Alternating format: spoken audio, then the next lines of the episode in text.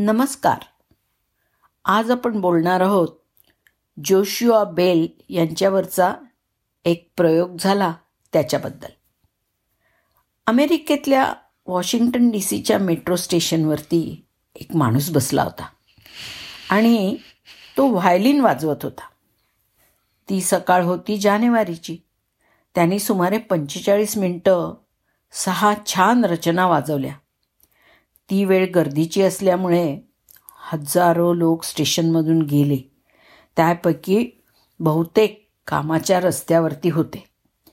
तीन चार मिनटं गेली आणि एका मध्यमवयीन माणसाच्या लक्षात आलं की तिथे कोणतरी संगीतकार वाजवतो आहे.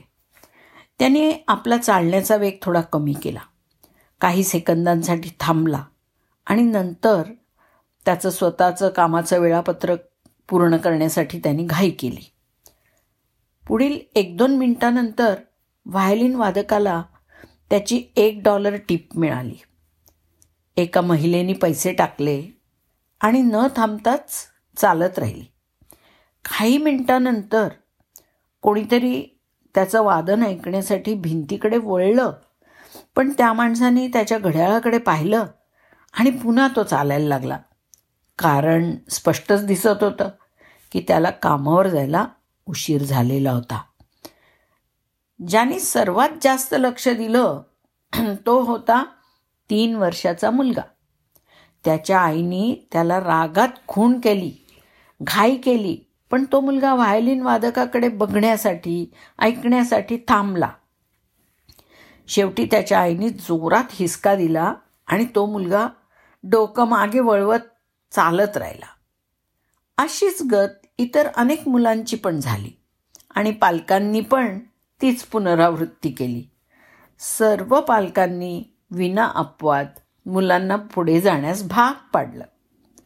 एकूण पंचेचाळीस मिनटं संगीतकारांनी वाद्य वाजवलं.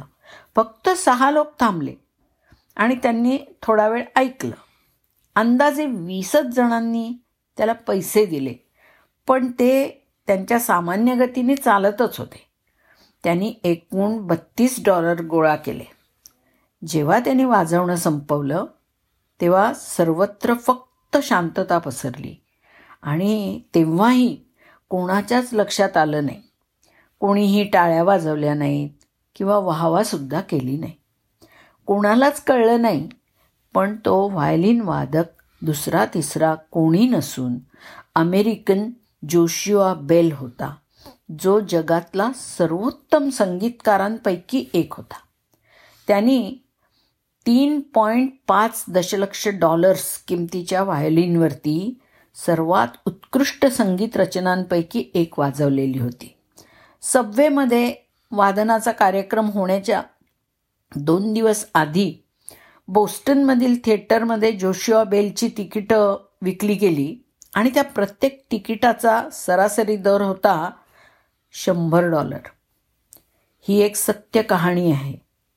वॉशिंग्टन पोस्टनी सामाजिक उत्कर्ष प्रयोगाचा एक भाग म्हणून जोशिवा बेल जे आंतरराष्ट्रीय पातळीवरती व्हायलिन वादक म्हणून प्रसिद्ध आहेत त्यांचा मेट्रो स्टेशनमध्ये जाहिरातीशिवाय वादनाचा कार्यक्रम आयोजित केला होता.